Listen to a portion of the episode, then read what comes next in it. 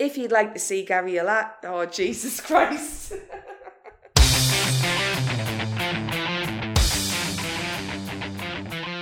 Alright, welcome to this bonus episode of the King Ink. podcast. I'm Helen Wilko. This episode features one of our regulars, Gary the Hat. Gary did his first ever poetry performance in February 2022 at King Ink.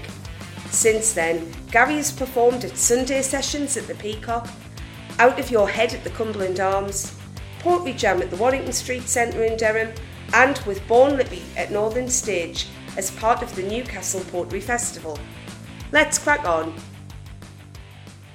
The Journey of an Alcoholic, a selection of short poems about alcoholism wrote at various stages over a 35 year period.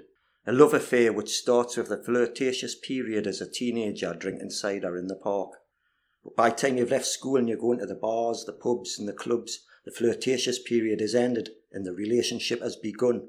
It's all new, it's all fun, and it's all exciting, just like the start of any relationship, the honeymoon period. I wrote this one age 19, it's called Alcohol.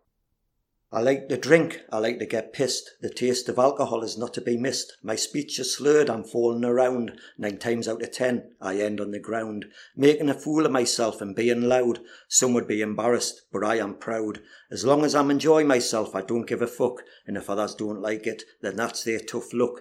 If they see I've drank enough, I'll drink all the more. I can't make it to the bog, so I puke on the floor. When the pub is shut, off we will go to find a party and smoke some blow. Leave the party in the early morning for a few hours sleep because a new day is dawning. There's plenty to do, but not to be missed is a night on the town to get fucking pissed.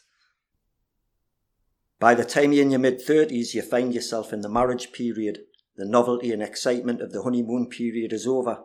Everything's still good at this point. You're going steady. You've settled down. You enjoy each other's company, even though cracks are beginning to show in the relationship. I wrote this one when I was 35. It's called Love or Alcohol. You take me by the hand, I start to feel good. I feel your warmth inside me, flowing through my blood. Your comfort and your company, like a long lost friend, gonna consume you till there's nothing left, gonna consume you to the end.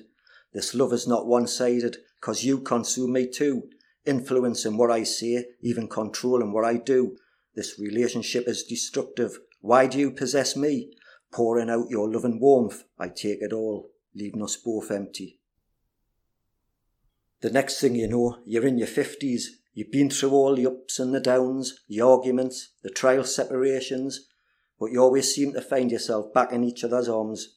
You feel comfortable with each other because you know each other so well. You decide the problem is spending every day together. So rather than split up for good, you decide to spend some time apart during the week. I wrote this one age 53 it's called Civilized Alcoholic. I can't get rid of you no matter how I try. Looks like we're stuck together until the day I die. No longer a dipsomaniac, just a civilized alcoholic, preferring a quiet drink and time to think over a night on the town or a three day frolic. Like a healthy relationship, I enjoy time apart, but like they say about absence, it helps revive the heart. So I'm counting the days till we meet again, ready to lap you up like the earth does to the rain. But I have to confess, I enjoy your company less than I'd done since that time when we first met. So if this part-time romance becomes something more, I will file for divorce and show you the door. Then you find out this part-time romance thing isn't working out and you need to deal with the whole divorce aspect. You've tried splitting up in the past, but it never seems to work, so you start looking into why it's such a difficult journey to undertake. I wrote this one age 54 it's called addiction and habit. Wine is my new whiskey. Giving it up is what I seek, 'cause I like to drink a litre of it. That's over 90 units a week. But if that litre were beer, the units would be more than halved, and to me that's a step forward without becoming alcohol starved. 'Cause when I used to drink whiskey, I was on 140 units a week.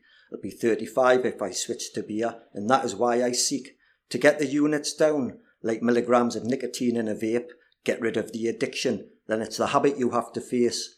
This is where it gets more difficult. Addiction weren't that bad, because it's the habit that leaves the gap, a yearning for something to be had. The same as cigarettes, the two worst drugs that I have took, both available legally, and it's with them that I am stuck. Both personally and socially, they leave the biggest gaps, because they're the norm in society, so it's no wonder we all relapse. Instead of cigarettes, you're constantly putting food into your mouth, and being sober when everyone's drunk doesn't encourage you to come out the house.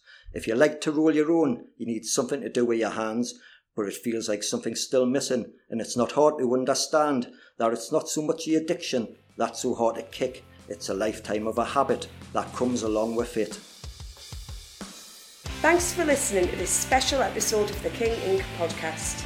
Gary's CD, a selection of rants, rhymes, and poems, is out now, and you can find him on Facebook as Gary the Hat and on Instagram as Gary the Hat Productions. If you'd like to see Gary live, you can usually find him at King Ink. on the second Thursday of every month. King Ink. was produced by James Whitman with contributions from Gary the Hat,